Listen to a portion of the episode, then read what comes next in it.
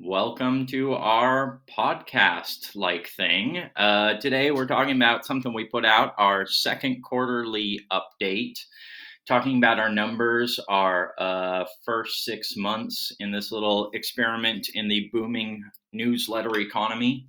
Uh, I'm Hank Stephenson, co founder of the Arizona Agenda. With me is Rachel Leingang, also co founder of the Arizona Agenda. And we wanted to kind of get our readers up to speed on where we're doing business wise. We're part of the first group of Substack local awardees. And maybe we should start there, um, kind of explain how our funding works and what we're trying to achieve in the first year of being a publication. So, the very basic top line here is we were one of, I believe, a dozen people across the world who got um, for us, it was $100,000 kind of spread out over one year. Um, in exchange for that, Substack takes the majority of them of the subscription funds that we get for this first year. So we basically have one year to build up to being financially solvent on our own. And what we've decided we need for that is probably along the lines of 120,000 or more, considering the fees and stuff like that, um, and to pay two people. We'd love more than that, but that's kind of our baseline that we're going to. So, all that said, where we are now is a little more than halfway to that. So, it's about halfway through our year, and we are about halfway to where we want to be, which would sound good on paper, but we're not really celebrating that yet. No, and I think that's because the first quarter was just explosive growth. Um, and quarter two, uh, to put it frankly, kind of sucked. Um, we grew, but we also took a month off. We also spent a month with COVID and shingles. Uh, so this, the growth was a lot slower. And I think we expected that, but it's kind of disheartening to see these huge spikes early on and then kind of plateaus with mini spikes since then. Yeah, I I think psychologically it is difficult because we were like very excited right away and oh wow, this could actually work. And just to give some backstory too, we didn't go into this thinking it would succeed necessarily. I don't want to say we thought it would fail, but we we were like it's going to be very difficult to start a fully successful company that can employ two people within one year in an industry like journalism, which is, you know, not the healthiest, really. So we didn't, we were like, we're going to have a really good year. And at the end of it, we'll probably go back to, you know, normie jobs. But pretty early on, we, we saw that we could actually make this work.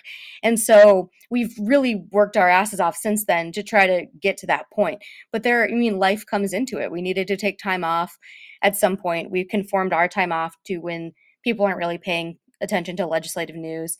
And that didn't really affect people leaving. Like we didn't lose subscribers because of it, but we didn't gain any either. And so it kind of like hindered the momentum. And then we expected January to be kind of running out the gate, and instead, um, our bodies betrayed us, which is, you know, kind of what happened to everyone in January. It seemed like everybody was a little ill. So, all these things that uh, in a normal situation you would take vacation or you would take paid time off. We can't do that. We still are we put out the newsletter every morning in January and that was really the maximum of what we could do. And that was fine. I was proud of that we could even make it through that, but um it really did slow things down a bit. So what were the good things in the last 3 months, Rachel? the really cool thing is it, there is a lot of confirmation that when we whenever we do you know original reporting people want to read it. And our morning newsletter which is mostly i mean it's some original reporting with with mostly kind of aggregation or just kind of putting together the day's uh, news with some of our add-ons um, that is really a good bread and butter. We can see that a lot of people start their day with that and i think that's so cool. I mean it's just an honor to have you know built a part of people's morning routines in such a short period of time. Um, and then i think the fact that we haven't had a backslide at all is is exciting as well. Well there was that one day where we dipped in subscribers. I think we lost like three people. It wasn't very many people but but that dip anytime you go down you know it just it kills me. Um yeah it, it was good I was looking at kind of the back end numbers and just not necessarily what brought in the most subscribers, but what got the most traffic in the last um, three months or so. And when we uh, came back in January, we had a little redistricting cheat sheet that was wildly popular with the internet. Um, in February, we had a little uh, kind of breakdown of these, you know, typical border videos that every Republican politician must put out these days, and that did well on the internet. And then um, just uh, last week, we had that piece on Marco Lopez that uh, also created a nice little spike on the uh, chart there. Yeah, I think the the difficulty is, you know, our morning email does take a it takes a lot of time. I we don't we never really know if it looks like it takes a lot of time, but just rest assured, it is it is a it's an undertaking. Um, but we can't really lose that and just keep the original reporting. Um, it's eh, we really do need to do both. It's just that there's only two of us, so we had asked people for feedback on getting rid of um, a Friday edition that we added in January. That wasn't, I mean, it had the same daily traffic that the newsletter normally does, but the amount of time it took and what it took away from our reporting time for original pieces was just not the trade off wasn't there for us. So we do routinely adjust how we do things and uh, we I mean thank you for your patience on that because there's really no way to get around it but um, I think we're trying to figure out our rhythm still, trying to figure out what works and what doesn't. And then also keeping in mind that we wanted to do something different for a reason. And some of those things that are different, like explaining how things work and you know the cause and effect of passing laws that are really important to me especially um, they don't find a viral audience like a straightforward political scoop will but that doesn't mean that they aren't valuable so um, trying not to let just the the viral nature of the internet be the only thing that dictates what you believe is successful is still something that's kind of difficult at times. So how are you feeling? Scale from 1 to 10. Oh, I mean, I'm I'm fully medicated, so I feel great all the time. but like beyond that, I mean about the business or what? Yes, about the business. Not how much uh, drugs do you have in you right now? Oh, yeah, I mean um I mean, I think there's a lot that has surprised me because like i said we didn't go into this thinking it would be successful at all and here we are on a path to success and in a way that is scarier to me than if we had just like straightforwardly realized early on that it wasn't going to work you know now we feel like we have a responsibility to see this out as as good as it can be. I mean i don't know how about you? Yeah i mean i think i'm stressed out with where we are in total annual revenue because even if we hit 120 grand that is our bare minimum to continue and that assumes we continue to grow through year two you know to kind of make up for the uh, very slim pay that that affords um, but i'm also like thinking that this is more than just a newsletter that is subscription based, or at least it could be. And there are probably some different revenue streams that we could tap to pull in, you know, money here and there that really puts us above the bare minimum of what we need to do. And I'm also kind of reconsidering what our bare minimum should be because I could get a job, you know, locally mm-hmm. and make 50 grand or whatever. Um, and it's a lot less stress than this. So if we're going to continue this, I kind of want to be, you know, financially stable, not just struggling to get by like I would be with any job in journalism. So I'd, I'd say I'm like a six or a seven as far as like happiness with uh, where things are. Yeah, I mean, I'm genuinely surprised at where we've gotten. Um, but at the same time, I feel the same stress. You know, what's the trade-off here in that? I mean if we if you look at the what it's like to be self-employed is you pay more in taxes you don't have health insurance you have to pay for that out of pocket uh, you don't have a 401k match or anything like that. So if you include like the compensation you get at a job for sure we're making less money now. Um, and we we want to be making you know at least breaking breaking even to what we would at a job. But if not more i mean th- there is a lot of stress that comes with having to be in charge of not just journalism but running a business which are two totally totally different things. And in many ways on the business end we're just totally out of our depth. Um, but we've learned a ton and we're trying to work with other people to understand, you know, is, are there ways that other small outlets can work together? Are there ways that we can work with other people on Substack to learn what's working for them and, and see what we can implement? And everybody in this space of being a small media company is really collaborative and helpful, which is nice. Um, but there's not like any surefire success out there. There's no model for what we're doing. We're just throwing spaghetti at the wall a little. Well, and I guess we should say we've done all this without any kind of marketing so far. Like Yes. we have not done anything except for, you know, occasionally going on the political talk shows on Sundays or whatever uh, to kind of market ourselves. And so we're kind of putting together some sort of a marketing plan just to stretch our reach. Um, and hopefully that actually works because I think that, you know, we've probably reached about as far as we can without actually trying to get this into people's hands. um, word of mouth will take you so far, but I think we're probably getting close to saturating that market, you know?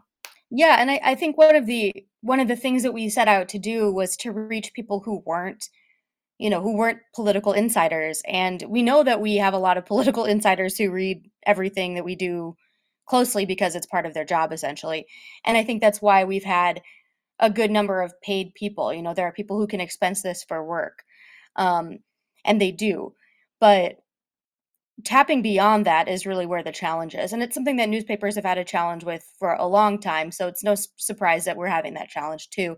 So you know, if you I'm have, impressed though when I look at our like our subscriber list, especially like just our active readers or our paid readers, um, and I don't know them. I know a lot of the um, political types when I look through are free uh, readers, and I notice they're not paying. But Mm, I'm always impressed with the number of people who I don't have a clue who this is. They just seem like you know John Q. Citizen or whatever, who are actually paying for this newsletter. right, I love that. I think that's the that's really the coolest part of this is that it does seem like it's filling a need for people, and that's really all we hoped for was that it was useful information that people could then use to get involved. And um, I we do hear from people that that they use it that way. So, um, and then for some of the things too that are not necessarily tailored to the insider audience, like for instance, our our most recent zine, which was about how a bill becomes a law, you know, that's not tailored for somebody who already knows that process.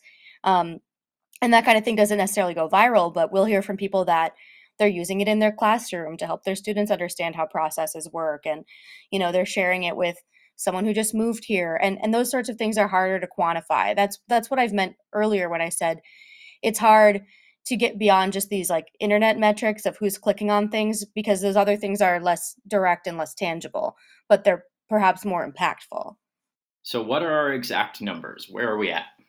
As of today, we are somewhere around 3,100 overall on our list. Um, so 3,100.